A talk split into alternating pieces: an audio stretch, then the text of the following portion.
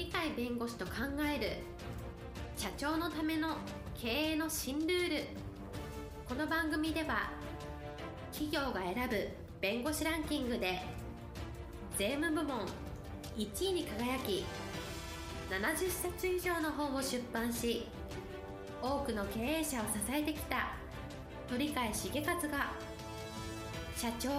経営者独立希望者起業家のための経営の新ルールについてお伝えしていきます。それでは今回の番組をお楽しみください。皆さんこんにちは。お元気でしょうか？元気がすべての源です。今日もまた鳥会がお送りいたします。はいパラリーガルの高瀬です。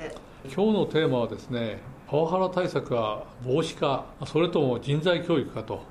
いうものです。はい。えー、今日のテーマパワハラ対策は防止かそれとも人材教育かということなんですけれども。パワハラというのはやっちゃいけませんよと義務化が実は法律で定まっておりまして大企業はもう始まってますけれども中小企業は2022年の6月から実は法律が適用されるようになりますところがパワハラ対策っていうのはなかなか簡単ではないので今はビデオとか作られておりまして教育もこうやってやるんだみたいな教育が始まっておりますが本格的に始まるのはこれからでありますがこれをま義務化されたから法律問題だとで扱うところが多いと思います。そうするとこういうことやっちゃいけませんよこれはいいですね、これはグレーゾーンだから、グレーゾーンの場合はこういうふうに考えましょうねっていう、そういう形で法律問題として扱って、なるべくパワハラっていうのをさせないようにしましょうっていう、パワハラ防止っていうのを中心に、おそらくお考えの向きが多いと思います。これ自体悪いことではありませんので、ぜひやっていただきたいと思うんですが、ただ正直言うと、え、特にグレーゾーンというケースバイケースによって、これはパワハラ、これはパワハラじゃないと分けるのは、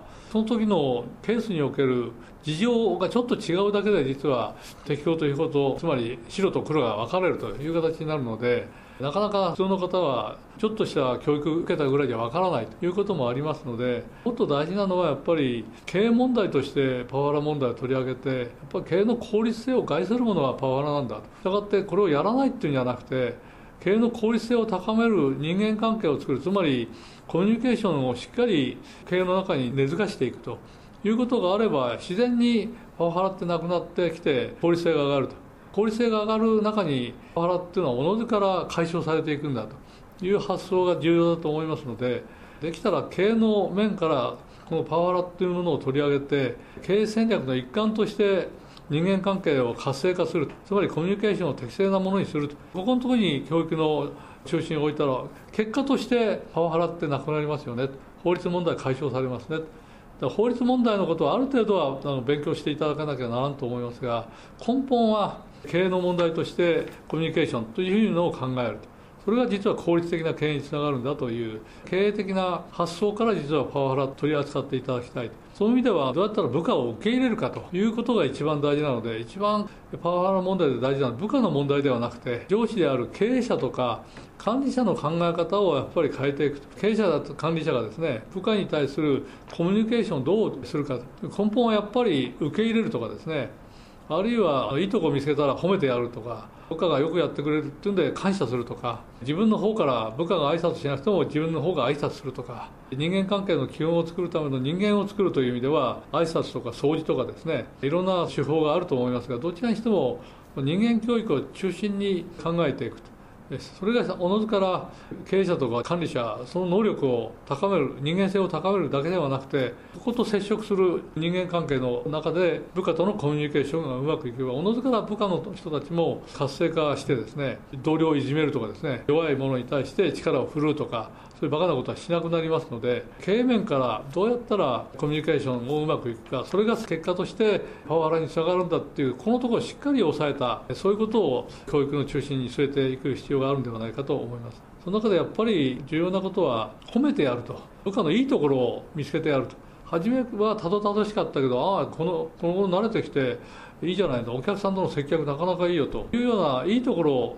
褒めてやると同時に悪いところがあったら注意の仕方としてそれをいうやり方をちょっとこうやったらもっといいんじゃないのかな。あるいは自分でちょっと工夫してみてくれないかって言って工夫したものをこうやったらどうでしょうかって言ったらそれはいいねとかそれはもうちょっとこうならないかとかですね。意見交換して部下の成長を助けてあげる。本当にいいことやったらいいことやったら褒めてあげるよみたいなそういう感謝の気持ちを伝えるそうすると部下としては褒められた感謝されたそこに快感を覚えますのでもっともっと喜んでもらうもっともっと業績上げて会社に対してあるいは上司に対して貢献しようという気持ちが湧いてきますのでそれでおのずからコミュニケーションがうまく取れてお互いのためになると。それは結局はお客さんから評価されて企業の業績向上に上がると。それがボーナスとか待遇の改善とかですね。福祉の充実とかさまざまな面でプラスになっていく。したがってこれやっちゃダメよっていうのはややんないっていうことはあるけどそれ以上何もない違法なことをしませんでしたって終わるんですけどそうじゃなくてこういうコミュニケーションを取ることによって違法なことは結果としてなくなりますよねと。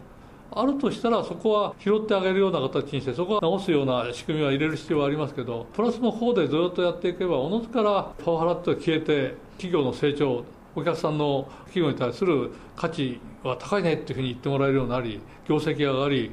それが待遇に響くと影響を与えるという形でいい循環が生まれますのでパワハラ防止防止で止めるんじゃなくて人材教育としてコミュニケーション能力をいかに高めるかそのためには部下の方のコミュニケーションではなくて上司の方の経営者管理者のコミュニケーション力を高める